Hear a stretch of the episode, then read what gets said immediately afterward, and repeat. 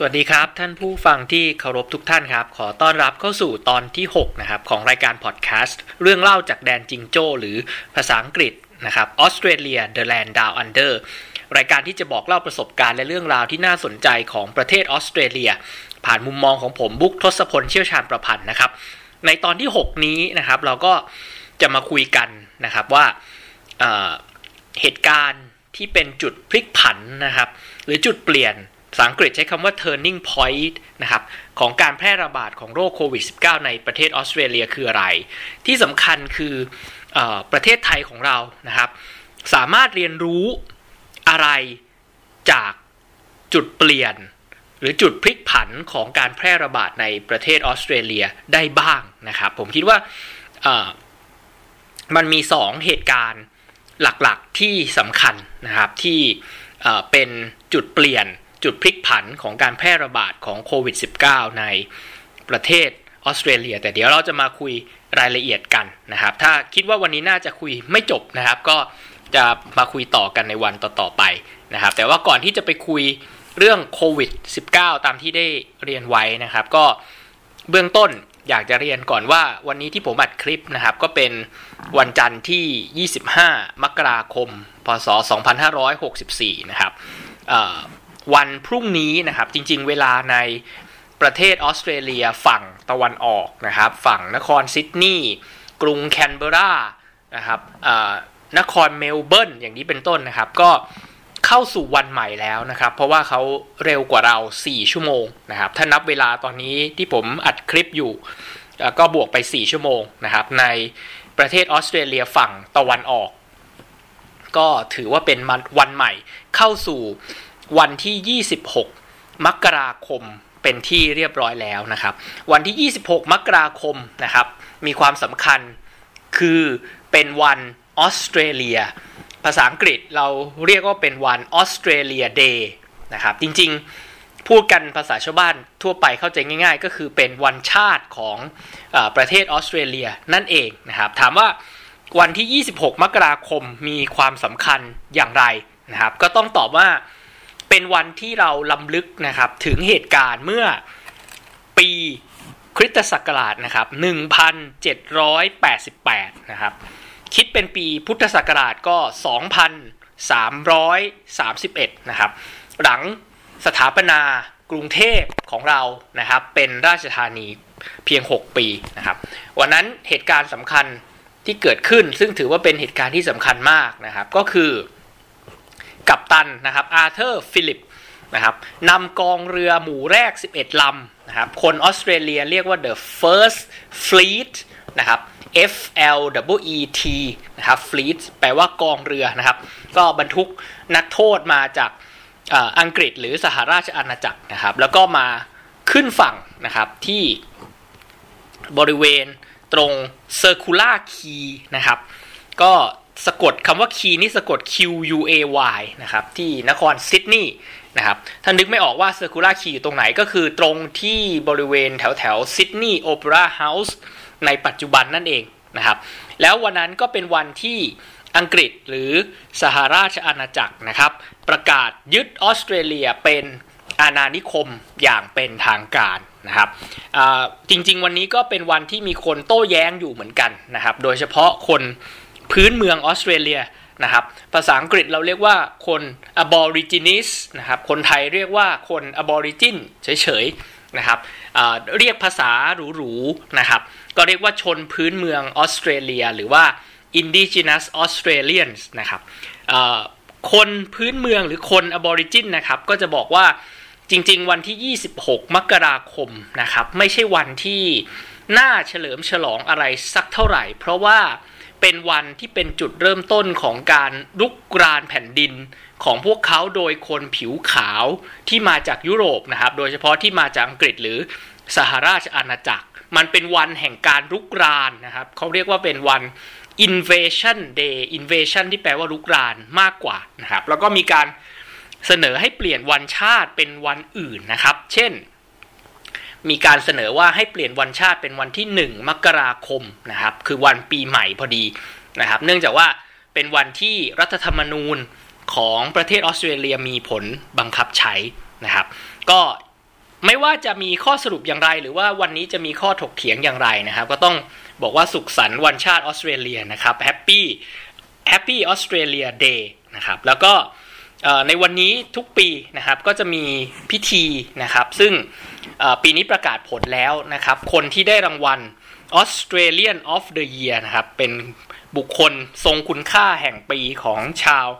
ออสเตรเลียนะครับ โดยส่วนใหญ่ปีที่ผ่านๆมาเป็นผู้หญิง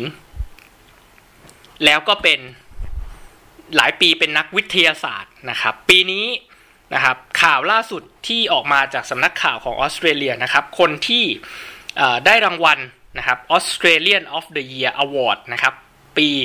2021 หรือ 2564 นะครับ ชื่อ Grace Tame นะครับ เป็นนักเคลื่อนไหวทางสังคมนะครับ ก็เป็นคนที่เป็นเหยื่อของการถูกล่วงละเมิดทางเพศนะครับ เคยถูกข่มขืนมาเมื่อตอนอายุประมาณ 15 นะครับ แต่ว่าที่ได้รับการยกย่องมากเนี่ย เพราะว่าเป็นคนที่ต่อสู้แล้วก็รณรงค์นะครับ ให้รัฐแทสเมเนีย ซึ่ง อยู่ทางใต้ของออสเตรเลียนะครับแก้ไขกฎหมายนะครับ คือก่อนหน้านี้แทสเมเนียมีกฎหมายบอกว่า ถ้าเกิดคดีอย่างนี้ขึ้นมานะครับ มีสมมติมีผู้ชายไปข่มขืนผู้หญิงนะครับ คนที่เป็นเหยื่อห้ามออกมาเล่าเรื่องราวของตัวเองนะครับ ผิดกฎหมาย แต่ไอคนที่ไปข่มขืนเขาอะสามารถออกมาพูดได้นะครับ เพราะฉะนั้นคุณเกรซ เทมคนนี้คือคนที่ต่อสู้นะครับ จนกระทั่งถึงศาลสูงของออสเตรเลียและในที่สุดรัฐสภาของรัฐแทสมาเนียต้องเปลี่ยนกฎหมายนะครับ อนุญาตให้เหยื่อของการถูกทารุณกรรมหรือล่วงละเมิดทางเพศสามารถออกมาเล่าเรื่องราวของตัวเองได้นะครับ จริงๆ ถ้ามีเวลาเดี๋ยวผมก็จะขอไปทำความ รู้จักไปอ่านประวัติของเธอแล้วก็การต่อสู้ในเรื่องนี้สักนิดหนึ่งนะครับ ผมก็เองก็เพิ่งทราบว่าออสเตรเลียมีกฎหมายที่แปลกๆแบบนี้มีอยู่แค่ 2 รัฐนะครับ คือแทสเมเนียกับ Northern Territory หรือเขตปกครองทางตอนเหนือนะครับ อีกประเด็นหนึ่งที่ขออนุญาตเล่าสั้นๆนะครับเนื่องในโอกาสวันชาติออสเตรเลียก็คือว่าเมื่อวันที่ 1 มกราคมนะครับช่วงปีใหม่ ก็เป็นข่าวใหญ่พอสมควร แต่ว่า ผมคิดว่าคนไทยอาจจะไม่ค่อยได้รับรู้ข่าวสารเรื่องนี้นะครับ คือออสเตรเลียรัฐบาลประกาศเปลี่ยนเนื้อเพลงชาติครับหนึ่งคำนะครับเพลงชาติออสเตรเลียนะครับมีชื่อเพลงว่า Advance Australia Fair นะครับแปลว่าเราจะทำให้ประเทศออสเตรเลียมีความเป็นธรรมมากขึ้นนะครับประโยคแรกที่ร้องนะครับ ก็จะบอกว่า Australians all let us rejoice นะครับ for we are young and free นะครับ ก็แปลเป็นภาษาไทยก็ประมาณว่าชาวออสเตรเลียนะครับ พวกเราจงมาเฉลิมฉลองกันเนื่องจากเรายังเป็นหนุ่มสาวมีและมีอิสระเสรีนะครับคำว่ายังในที่นี้ก็คือคำเดียวกับตรงข้ามกับคำว่า old นะครับ ก็แปลว่าหนุ่มสาว แปลว่าอายุน้อยนะครับ ในยะที่แฝงอยู่ในคำว่ายังในเพลงชาติออสเตรเลียที่ใช้กันมานะครับหลายสิบปีนะครับ ก็ต้องการสื่อว่าจริง ๆ แล้วเนี่ยคนออสเตรเลียหรือประเทศออสเตรเลียเนี่ยเป็นโลกใหม่นะครับ มีอายุไม่เยอะนะครับประเทศออสเตรเลียเนี่ยถ้านับอเอาวันชาติที่ลำลึกถึงกันอยู่ตอนนี้นะครับ ก็ 26 มกรา1788 นะครับ นับจากวันนั้นถึงวันนี้ออสเตรเลียก็มีอายุแค่ 233 ปีเท่านั้นนะครับ และยิ่งถ้าไปนับวันที่เขารวมตัวกันเป็นประเทศนะครับเป็นเอกราชจากอังกฤษนะครับรัฐธรรมนูญออสเตรเลียมีผลใช้บังคับนะครับ ก็ 1 มกราคมปี 1901 นะครับ ก็อายุ 120 ปีเท่านั้นนะครับ เรียกว่าเป็น ประเทศใหม่จริงๆนะครับทีนี้ก็มันก็สะท้อนออกมาในเนื้อเพลงชาตินะครับ for we are young and free นะครับ for ในที่นี้แปลว่า เพราะว่าหรือเนื่องจากนะครับ เราให้มาพวกเรามาเฉลิมฉลองกันเพราะว่าพวกเราเนี่ยยังเป็นแบบเป็นคนมีอายุน้อยนะครับ แล้วก็มีสระเสรีนะครับ อย่างที่เรียนว่าคำว่าอายุน้อยในที่นี้มันก็สื่อถึงอายุของประเทศด้วย นะครับคนอบอริจินก็โวยวายมานานมากแล้วนะครับ หลายปีมากบอกว่า คุณพูดว่า for we are young and free เนี่ย คุณนับเฉพาะช่วงที่คนขาวมายึดครองออสเตรเลียใช่ไหมล่ะ มันก็ young and free สิ แต่คนอบอริจินนะครับ พิสูจน์กันมาแล้วในหลักฐานทางประวัติศาสตร์และโบราณคดีนะครับ มีอารยธรรมยาวนานย้อนกลับไปหลายหมื่นปีนะครับ บาง บางที่บอกว่าห้าหมื่นถึงหกหมื่นปีด้วยซ้ำไป แปลว่า คุณไม่ยอมรับว่าพวกเรานะครับหมายถึงคนอบอริจินนี้มีตัวตนอยู่บนแผ่นดินนี้แผ่นดินนี้เลยใช่หรือไม่นะครับก็เรียกร้องกันมานานสุดท้ายรัฐบาลออสเตรเลียตัดสินใจแก้เนื้อเพลงชาตินะครับ จาก for we are young and free เป็น for we are one and free คือเพราะว่าพวกเรา เป็นหนึ่งเดียวนะครับ ก็คือตัดคำว่ายังเปลี่ยนคำว่ายังเป็นคำว่าวันนะครับ ก็คือ รวมทุกคนเข้ามาอยู่ในในในเนื้อเพลงนี้ไปเลยไม่ว่าไม่ต้องมานั่งเถียงกันอีกนะครับ ว่าตกลงยังหรือไม่ยังอารยธรรมเก่าแก่แค่ไหนนะครับ ก็รวมทุกคนเป็นหนึ่งเดียวกันนะครับ นี่ก็คือการแก้เพลงชาติหนึ่งคำเพื่ออสร้างความปรองดองและสมานฉันท์นะครับ ความทรงจำดีๆเรื่องหนึ่ง ในวันออสเตรเลียนะครับ ก็คือเมื่อปี 2014 ผมเคยเล่นเกมตอบปัญหาบน Facebook นะครับว่าทางสถานเอกอัครราชทูตออสเตรเลียประจำประเทศไทยนะครับ ถามว่า what do you think is great about Australia ท่านคิดว่าอะไรเป็นสิ่งที่ยอดเยี่ยมนะครับ สุดยอดของประเทศออสเตรเลียนะครับคำตอบของผมคือใครตอบถูกใจได้รางวัลนะฮะคำตอบของผมตอบว่า uh, Australians are Westerners with Asian hearts นะครับ ผมคิดอย่างนั้นจริงนะครับ ออสเตรเลียเป็นฝรั่งหัวใจเอเชียนะครับ ก็วันนั้นปีนั้นจำได้ปี 2014 นะครับ 2557 ก็ได้รับรางวัลจากสถานเอกอัครราชทูตออสเตรเลียนะครับ แล้วก็ตอนนั้นพระท่านเจมส์ไวส์นะครับ เป็นเอกอัครราชทูตออสเตรเลีย ประจำประเทศไทยนะครับ เรื่องต่างๆเหล่านี้นะครับ เดี๋ยวเราจะกลับมาเล่าสู่กันฟังในวันหลังนะครับ วันนี้ก็หลังจากคุยเรื่องวันชาติออสเตรเลียจบแล้วนะครับ เราก็กลับมาคุยเรื่องโควิด กันต่อนะครับสถานการณ์ในออสเตรเลียก็ถือว่าจริง ๆ เริ่มนิ่งแล้วนะครับวันจันทร์ที่ 25 มกราคม พศ 2564 นะครับ ตัวเลข ผู้ติดเชื้อสะสมนะครับอยู่ที่ 28,777 คนนะครับ ก็เพิ่มขึ้นมาไม่เยอะแล้วนะครับ แล้วก็เริ่มเริ่มจะนิ่งแล้ว แล้วก็จำนวนผู้เสียชีวิตก็คงที่อยู่ที่ 909 คนนะครับ ถ้าจำกันได้ผมน่าจะเคยเล่าไว้ในตอนที่ 4 นะครับว่าจริงๆ แล้วออสเตรเลียในช่วงแรกที่มีการระบาดของโรคโควิด -19 นะครับ เป็นประเทศที่ดูจะคุมการระบาดได้ดีนะครับ แม้กระทั่งตอนนี้เองจริง ๆ เราก็ต้องยอมรับนะครับว่าเมื่อเทียบกับประเทศตะวันตกอีกหลายประเทศนะครับออสเตรเลียนี่ถือว่าอยู่แถวหน้าในการควบคุมการระบาดของโรคโควิด -19 จริง ๆ นะครับ แต่ว่าแน่นอนครับทุกประเทศก็จะมีจุดเปลี่ยนจุดพลิกผันนะครับ ที่นำไปสู่การระบาดจำนวนมากนะครับ อย่างของประเทศไทยก็จะเป็น รอบแรกก็จะเป็นสนามมวยใช่ไหมครับ แล้วก็มีผับด้วยอะไรด้วยทำนองนี้นะครับ ส่วนที่ออสเตรเลียเนี่ยจุดพลิกผันจริง ๆ อยู่ที่กลางเดือนมีนาคมจนถึงเดือนเมษายนนะครับ เมื่อปีที่แล้วคือ 2563 นะครับ เหตุของเรื่องก็คือว่ามีเรือสำราญลำหนึ่งนะครับ ชื่อเพราะนะครับชื่อ Ruby Princess นะครับ Ruby แปลว่าทับทิมนะครับ R U B Y นะครับ แล้วก็ Princess ก็แปลว่าเจ้าหญิงนะครับ ก็เรือสำราญลำนี้เป็นเรือสำราญที่วิ่งระหว่างประเทศออสเตรเลียนะครับ จากนครซิดนีย์แล้วก็วิ่งไปที่ประเทศนิวซีแลนด์นะครับ ก็จะแวะพักตามเมืองต่างๆของ ประเทศนิวซีแลนด์เปิดโอกาสให้คนขึ้นไปเที่ยวบ้างอะไรบ้างนะครับ แล้วก็กลับมาที่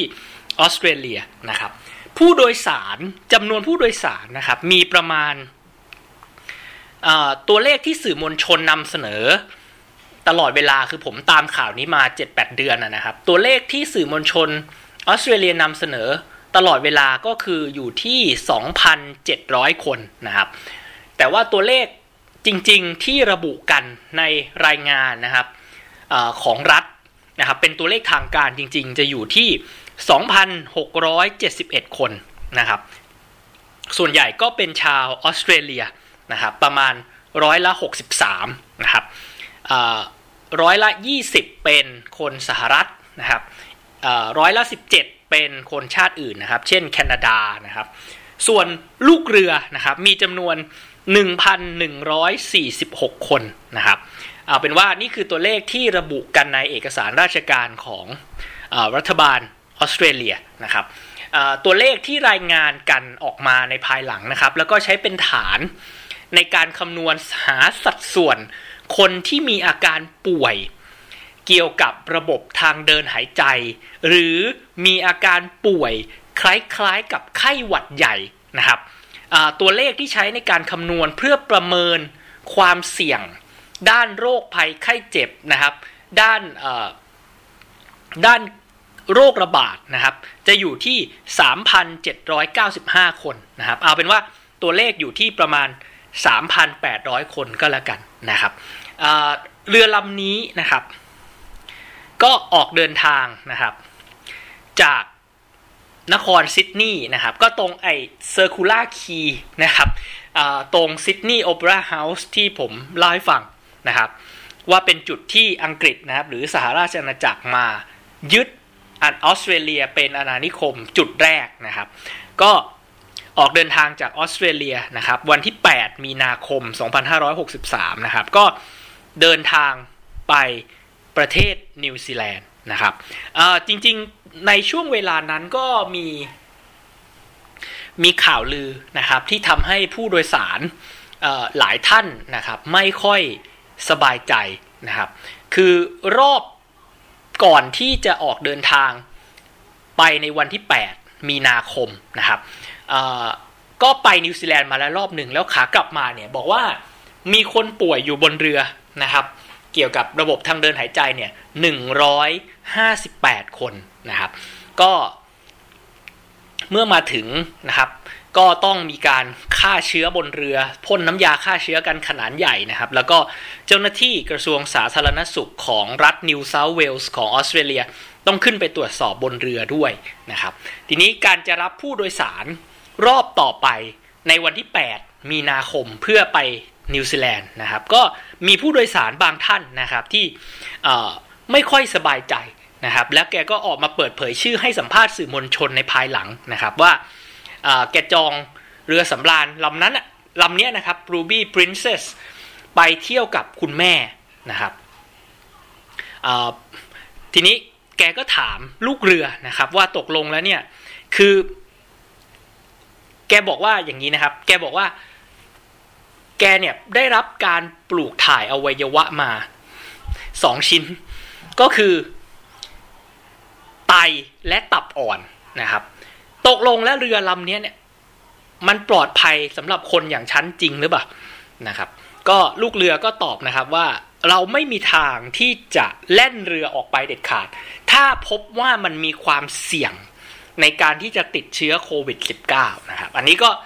เป็นคำยืนยันจากเจ้าหน้าที่หรือลูกเรือ ที่ทำงานอยู่บนเรือก่อนที่เรือจะออกจากออสเตรเลียไปนิวซีแลนด์ในวันที่ 8 มีนาคม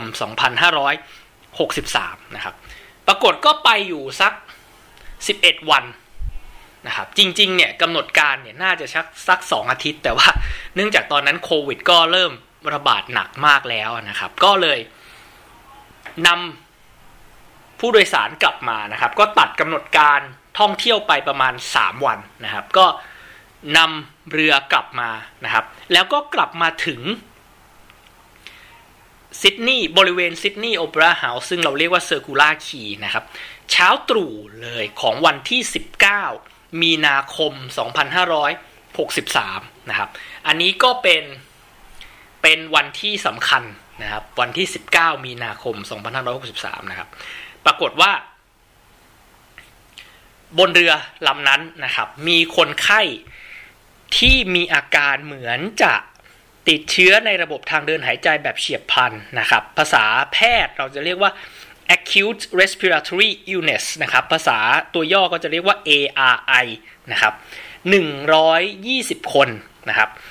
อาการนี้ก็อย่างเช่นว่าแน่นหน้าอกหายใจไม่ออกเจ็บคอไอ อย่างนี้เป็นต้นนะครับ ใน 120 คนนี้มี 48 คน ที่มีอาการที่ในรายงานของรัฐนะครับเขียนว่า ILI คือ influenza like illness อาการที่เหมือนกับไข้หวัดใหญ่นะครับ ก็คือมีไข้สูงร่วมด้วยประมาณ 38 องศาเซลเซียสขึ้นไปนะครับ แล้วก็มี 13 คนที่ถูกทำ swab test นะครับ เก็บ สารคัดหลั่งนะครับ จะเป็นในจมูกหรือในคอก็แล้วแต่ละนะครับก็ไม่ได้ระบุเอาไว้นะครับ แต่ว่าบนเรือเนี่ยมันไม่มีอุปกรณ์ที่จะตรวจหาเชื้อโควิด -19 ได้ เพราะฉะนั้นจึงต้องเก็บตัวอย่างนะครับจากการทำ swab test นะครับ เพื่อเอามาตรวจบนฝั่งนะครับ ผลปรากฏว่านะครับหน่วยงานของรัฐบาลออสเตรเลียทั้งรัฐบาลกลางนะครับ หรือเราเรียกว่า federal government ซึ่งตั้งอยู่ที่กรุงแคนเบรา เมืองหลวงของออสเตรเลียนะครับ แล้วก็รัฐบาลระดับรัฐ ซึ่งซิดนีย์เนี่ยเป็นเมืองหลวงของรัฐนิวเซาท์เวลส์นะครับเพราะฉะนั้นเจ้าหน้าที่ของรัฐบาลกลาง และรัฐบาลของรัฐนิวเซาท์เวลส์นะครับ อนุญาตให้ผู้โดยสารบนเรือลำนี้นะครับ ก็ตีซะว่า 2,700 คนก็แล้วกันนะครับ กลับบ้านทั้งหมดโดยที่ไม่มีการตรวจโรคโควิด -19 ไม่มีการกักตัวใด ๆนะครับ สุดท้ายตามข่าวที่ปรากฏในสื่อมวลชนของออสเตรเลีย แล้วก็ตามระบบการสอบสวนโรคโควิด -19 ของรัฐบาลนะครับมีผู้ติดเชื้อจากเรือลำนี้นะครับประมาณ 696 คนนะครับ ในช่วงนั้นนะครับออสเตรเลียมีตัวเลขผู้ติดเชื้อสะสมทั้งประเทศประมาณ 6,647 คนนะครับ แปลว่าเกิน 10%ของคนที่ติดเชื้อโควิด -19 อยู่ในออสเตรเลียนะครับ มาจากเรือสำราญที่ชื่อ Ruby Ruby Princess นี้คือมีจำนวนถึง 696 คนนะครับ รัฐที่มีสัดส่วนตัวเลข ผู้ติดเชื้อจากเรือลำนี้นะครับสูงที่สุดเมื่อเทียบกับจำนวนผู้ติดเชื้อทั้งหมดของรัฐนะครับคือรัฐ South Australia นะครับหรือออสเตรเลียใต้นะครับที่มีเมืองอเดเลดเป็นเมืองหลวงนะครับตามตัวเลขเมื่อเดือนเมษายนนะครับปีที่แล้ว 2563 นะครับตอนนั้นมีผู้ติดเชื้อนะครับ 400 ออภัยครับ437 คนนะครับ มาจากเรือลำนี้หรือเกี่ยวข้องกับเรือลำนี้นะครับจำนวน 89 คน คิดเป็นร้อยละ 20.37 นะครับ ACT Australian Capital Territory นะครับ ที่กรุงแคนเบราตั้งอยู่นะครับ ก็มีตัวเลขผู้ติดเชื้อจากเรือลำนี้ 21 คนจาก 104 คนนะครับ ก็คิดเป็นร้อยละ 20.19 นะครับ ส่วนในนิวเซาท์เวลส์นะครับ ที่ตั้งของนครซิดนีย์เนี่ย ก็มีผู้ติดเชื้อจากเรือลำนี้ถึงประมาณ 390 คนนะครับ เกือบเกือบ 400 คนนะครับ จากตัวเลขทั้งหมด 2,971 คนนะครับ ก็คิดเป็นสัดส่วนประมาณร้อยละ 13 นะครับ ที่เหลือก็อาจจะมีแบบบางรัฐนะครับ เช่นเวสเทิร์นออสเตรเลียอยู่ที่ร้อยละ 9.5 นะครับควีนสแลนด์อยู่ที่ร้อยละ 8.3 อย่างนี้เป็นต้น ก็ไล่ไปเรื่อยๆนะครับนั้นก็มีมีผู้เสียชีวิตจากจากโรคโควิด -19 ที่มาพร้อมกับเรือลำนี้ Ruby Ruby Princess นะครับ ประมาณ 20 หรือ 21 คนนะครับ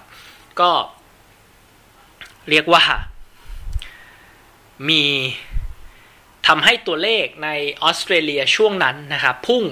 ทะลุ 1,000 คนนะครับสำหรับตัวเลขผู้ป่วยสะสมโรคโควิด -19 นะครับ จริงๆมีข่าวปรากฏด้วยว่าคนที่เครียดที่สุดในตอนนั้นอีกกลุ่มหนึ่งนะครับ นอกเหนือจากเจ้าหน้าที่ด้านสาธารณสุขแล้วนะครับ คืออ เจ้าหน้าที่แล้วก็ลูกเรือของสายการบินนะครับของออสเตรเลียนะครับทั้ง Qantas ทั้ง Virgin Australia นะครับเพราะว่าตอนนั้นเนี่ยแกก็ได้รับทราบข่าวแล้วแหละว่าเออโรคโควิด -19 นี่มันเรื่องใหญ่แล้วนะ มันระบาดไปทั่วโลกแล้ว องค์การอนามัยโลกก็ระบุแล้วว่าเป็น pandemic นะครับหรือว่าเป็นการระบาดใหญ่แล้วนะครับแต่ว่า สุดท้ายเนี่ยมันมีผู้โดยสารนะครับที่จะมาขึ้นเครื่องบินที่มาจากเรือลำนี้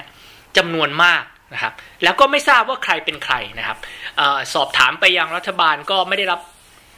รายชื่อของคนที่อยู่บนเรือที่จะมาขึ้นเครื่องบินต่อนะครับสุดท้ายก็เลยห้ามใครขึ้นเครื่องบินไม่ได้นะครับ อันนี้ก็เป็นสาเหตุที่ทำให้โรคนะครับโควิด -19 มันแพร่ขยาย วงกว้างออกไปในออสเตรเลียในช่วงเวลานั้นนะครับคำถามซึ่งจะต้องมาขออนุญาตตอบในตอนหน้านะครับคำถามคือว่าเกิดอะไรขึ้นกับหน่วยงานของออสเตรเลียทั้งในระดับรัฐบาลกลางและรัฐบาลระดับรัฐ ที่ปล่อยให้ผู้โดยสาร 2,700 คนที่อยู่บนเรือ แล้วก็มีความเสี่ยงที่จะติดเชื้อโควิด -19 กลับบ้านทั้งหมดโดยที่ไม่มีการกักตัวใด ๆ ทั้งสิ้นนะครับ อันนี้ต้องเรียนไว้ก่อนว่า สิ่งที่ผมจะเล่าต่อไปในตอนหน้าก็จะเป็นความพยายามนะครับ ที่น่าชื่นชมในการค้นหาความจริงในการอถอดบทเรียนนะครับของรัฐบาลออสเตรเลีย แม้ว่า ในสื่อมวลชนของออสเตรเลีย ในรายงานการสอบข้อเท็จจริงนะครับจะระบุว่าเป็นความผิดพลาดนะครับแล้วก็ใช้คำแรงด้วยนะครับแต่ผมคิดว่าในจังหวะเวลาอย่างนั้นน่ะที่เกิดโรคระบาดโรคใหม่เกิดขึ้นนะครับแล้วเราก็ยังไม่ได้มีความรู้เกี่ยวกับเกี่ยวกับโรค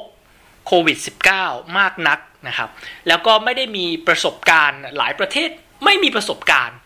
ในการเผชิญกับการระบาดของโรคในลักษณะนี้มาก่อนนะครับจะเกิดอาจจะเรียกว่าความผิดพลาดในการบริหารจัดการบ้าง ผมคิดว่าเป็นเรื่องที่สามารถเข้าใจได้ แล้วจริงๆก็น่าเห็นใจมากๆด้วยนะครับ เพราะว่าการต้องอตัดสินใจใน เสี้ยววินาทีว่าจะทำอย่างไร การที่จะต้องดูแลหรือว่าอำนวยความสะดวกให้คนหลักพันนะครับสองประมาณ 2,700 คนนะครับ ไม่ใช่เรื่องง่ายนะครับ การสื่อสารทำความเข้าใจจะทำอย่างไรนะครับ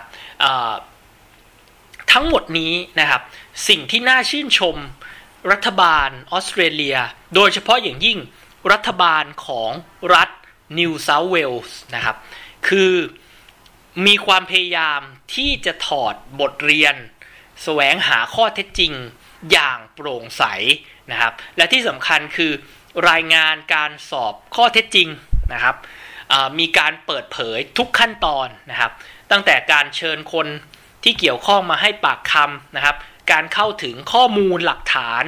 การติดต่อสื่อสารระหว่างเจ้าหน้าที่ของรัฐนะครับ การ นำเสนอรายงานผ่านเว็บไซต์นะครับ ซึ่งผมคิดว่าเอกสารฉบับนี้นะครับ จะเป็นเอกสารที่คงอยู่ในหอจดหมายเหตุของประเทศออสเตรเลียไปอีกนานนะครับ แล้วจริงๆแล้วการเปิดเผยบนเว็บไซต์นะครับ ถือเป็นความโปร่งใสในระดับโลกด้วย เพราะว่าใครๆก็ตามที่สามารถอ่านภาษาอังกฤษเข้าใจนะครับ ทั่วโลกสามารถทำความเข้าใจเหตุการณ์นี้ที่เกิดขึ้นได้นะเพราะฉะนั้นบทเรียนที่รัฐบาลออสเตรเลียพยายามถอด พยายามแสวงหาข้อเท็จจริงออกมาว่าตกลงแล้วมันเกิดอะไรขึ้นกันแน่ มันเป็นความผิดพลาดของใคร มันเป็นการตัดสินใจของใครที่ปล่อยให้ผู้โดยสารบนเรือนะครับ กว่า 2,700 คนกลับบ้านไปโดยที่ไม่มีการกักตัวไม่มีการรอให้มีการ ตรวจสอบโรคโควิด -19 เสียก่อนเนี่ยจริง ๆ แล้วมันเกิดอะไรขึ้นกันแน่ ผมถือว่านี่คือการทำพูดภาษาการบริหารงานภาครัฐนะครับหรือรัฐประศาสนศาสตร์เนี่ยก็ต้องบอกว่าเป็นการทำ knowledge management ครั้งใหญ่เหมือนกันนะครับ เพื่อป้องกันไม่ให้เหตุการณ์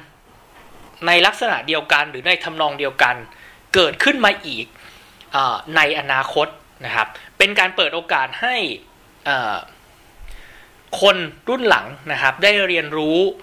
ประวัติศาสตร์ เพื่อเป็นบทเรียนนะครับ นี่ผมคิดว่าเป็นเรื่องที่ขอเรียนไว้เบื้องต้นในคลิปนี้นะครับ ว่าเป็นสิ่งที่ผมติดตามข่าวนี้นะครับ ด้วยความรู้สึกชื่นชมนะครับว่าเมื่อมีความผิดพลาดเกิดขึ้นสิ่งที่รัฐบาลออสเตรเลียทำนะครับ นอกจากพยายามแก้ไขพยายามควบคุมโรคโควิด -19 ให้ดีที่สุดแล้วนะครับ มาตรการล็อกดาวน์ของออสเตรเลียเป็น มาตรการที่เข้มที่สุดประเทศหนึ่งนะครับ ไม่ไม่ถึงกับเข้มที่สุดในโลก แต่ว่าอยู่ในกลุ่มที่ค่อนข้างเข้มงวดนะครับ ในการล็อกดาวน์เมืองหรือทั้งประเทศเลยด้วยซ้ำนะครับ จนกระทั่งสามารถควบคุมโรคโควิด -19 ได้อยู่นะครับ และที่สำคัญคือมีการถอดบทเรียนอย่างเป็นขั้นตอนและเป็นระบบนะครับ เอกสารรายงานการสอบข้อเท็จจริง กรณีเหตุ เรือสำราญ Ruby Princess นี้นะครับ มีความหนา 320 หน้านะครับ คือผมอ่านแล้วนี่เห็นภาพหมดเลยนะครับว่ามันเกิดอะไรขึ้นบ้าง นี่คือตัวอย่างของความโปร่งใส ตัวอย่างของความตั้งใจที่จะสรุปบทเรียนจากความผิดพลาดในการบริหารนะครับ ซึ่งผมคิดว่าเป็นเรื่องที่น่าชื่นชมและเรื่องนี้คือข้อแรก ที่สำคัญที่ผมอยากให้คนไทยนะครับ อยากให้ประเทศไทย อยากให้รัฐบาลไทย ได้ดูเป็นบทเรียนนะครับ ว่า ในการบริหารจัดการวิกฤตขนาดใหญ่แบบนี้ มีความผิดพลาดเกิดขึ้นได้ครับ แต่เราจะเรียนรู้จากความผิดพลาดนั้น สรุปบทเรียน และเปิดโอกาสให้สาธารณชนเข้าถึงข้อมูล ที่เป็นองค์ความรู้ที่สำคัญมาก เพื่อป้องกันไม่ให้ความผิดพลาดลักษณะเดียวกันนี้เกิดขึ้นในอนาคตหรือไม่ อันนี้เป็นเรื่องที่ต้องตั้งคำถามตัวโตๆกับสังคมไทยกับประเทศไทยคนไทย แล้วก็ผู้มีอำนาจในในเมืองไทยทั้งประเทศนะครับ อันนี้ก็เดี๋ยวตอนหน้าจะมาเล่าให้ฟังครับว่ารายละเอียดของเรื่องนี้เป็นอย่างไรนะครับ ก็ ก่อนจากไปนะครับ ตอนนี้มีขออนุญาตมีเรื่องอประชาสัมพันธ์นิดหน่อยนะครับ ก็คือว่าเมื่อปีที่แล้วไปปลายปีนะครับ ก็มหาวิทยาลัยชาลส์ดาวินนะครับ หรือ Charles Darwin University นะครับ ตัวย่อก็ CDU นะครับ อยู่ที่ Northern Territory อยู่ที่นครดาวินนะครับ ก็เริ่มนำร่อง รับนักศึกษาต่างชาติกลับเข้าไปเรียนไปศึกษาต่อแล้วนะครับ ทีนี้ถ้าท่านผู้ฟังอยากจะทราบว่าในอนาคตมหาวิทยาลัยไหนมีแผนการที่จะเปิดรับนักศึกษาต่างชาติให้กลับไปเรียนนะครับ ก็สามารถติดต่อนะครับ ประเทศไทยเรามีเอเจนต์ที่หรือตัวแทนนะครับที่สามารถให้คำแนะนำและก็คำปรึกษาเกี่ยวกับการเรียนต่อ ออสเตรเลียได้นะครับ ก็ขออนุญาตแนะนำเบื้องต้น 2 ที่นะครับเรื่องที่แรกก็จะเป็นเข้าไปดูใน Facebook นะครับ แล้วก็เซิร์ชคำว่าเรียนต่อออสเตรเลียนะครับ ก็เว็บไซต์นะครับ studyos.co นะครับ ก็พี่ๆทุกคนใจดีมากครับ โดยที่โดยเฉพาะพี่โป้งนะครับ ก็เป็นสิทธิ์เก่าออสเตรเลียนะครับมหาวิทยาลัยแคนเบรานะครับ ก็จะ สามารถให้คำแนะนำต่างๆ ให้ข้อมูลได้นะครับ ก็เซิร์ชใน Facebook นะครับคำว่าเรียนต่อออสเตรเลียนะครับ หรือว่าเข้าไปดูในเว็บไซต์ studyos นะครับ s t u d y a u s co นะครับ ก็สามารถติดต่อขอคำแนะนำได้อีกที่หนึ่งนะครับ ก็จะเป็นเอเจนต์ที่ผมเคยใช้นะครับเเคยเขอให้ช่วยอำนวยความสะดวกในเรื่องการติดต่ออเรื่องเรียน ที่ออสเตรเลียนะครับชื่อ Insight Education Consulting นะครับก็เว็บไซต์นะครับ i n s i g h t in th นะครับก็มี 2 ที่นี้ที่ขออนุญาตแนะนำในเบื้องต้นนะครับ ก็ก่อนจากกันไปในตอนนี้ก็เรื่องสุดท้ายนะครับก็คืออผมคิดว่าอาจจะมีหลายท่านที่ไม่ค่อยสะดวกในการฟังพอดแคสต์จาก ช่องทางอื่นนะครับจะเป็นเว็บไซต์หรือจะเป็นแอปพลิเคชันพอดแคสต์ซึ่งจริงๆก็ยังรับฟังได้นะครับ แต่ว่าผมได้เปิดช่อง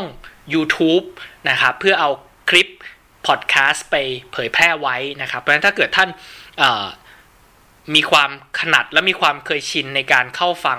ทาง YouTube ก็สามารถทำได้นะครับ ก็เข้าไปใน YouTube นะครับ แล้วก็เซิร์ชคำว่าเรื่องเล่าจากแดนจิงโจ้ได้เลย นะครับช anel ที่ผมเปิดไว้มีชื่อว่า Book Air Together นะครับ ตอนนี้มีคนไปช่วย subscribe นะครับ หรือติดติดตามแล้วนะครับประมาณ 29 ท่านนะครับ ก็ขอขอบพระคุณมากนะครับ ทุกท่านเป็นแฟนพันธ์แท้รุ่นบุกเบิกของอรายการเรื่องเล่าจากแดนจิงโจ้อย่างแท้จริงก็ถ้าเกิดเข้าไปฟังใน YouTube แล้วนะครับ ก็อย่าลืมกด Subscribe แล้วก็กดคอมเมนต์นะครับฝากความคิดเห็น ต่างๆไว้ได้นะครับ ก็จะเป็นประโยชน์อย่างยิ่งสำหรับผมในการที่จะพัฒนาการเล่าเรื่องต่างๆ ต่อไป แล้วก็ไม่แน่ครับในในอนาคตนะครับ ก็อาจจะมีคลิปนะครับเสียงที่ผมเล่าเรื่องอื่นๆเสริมเพิ่มเติมด้วยนะครับ แต่ว่าเรื่องหลักก็ยังจะเป็นเรื่องราวเกี่ยวกับประเทศออสเตรเลียเหมือนเดิมนะครับ ก็ขอบพระคุณทุกท่านที่ติดตามนะครับ แล้วเดี๋ยวตอนหน้าเรามาดูกันว่า ตกลงแล้วมันเกิดอะไรขึ้นนะครับตกลงใครเป็นคนอนุมัติให้ผู้โดยสารบน Ruby Princess 2,700 คนกลับบ้าน โดยที่ไม่รอผลการตรวจเชื้อโควิด -19 แล้วก็ไม่มีการกักตัวใด ๆ นะครับ วันนี้ลาไปก่อนครับ สวัสดีครับ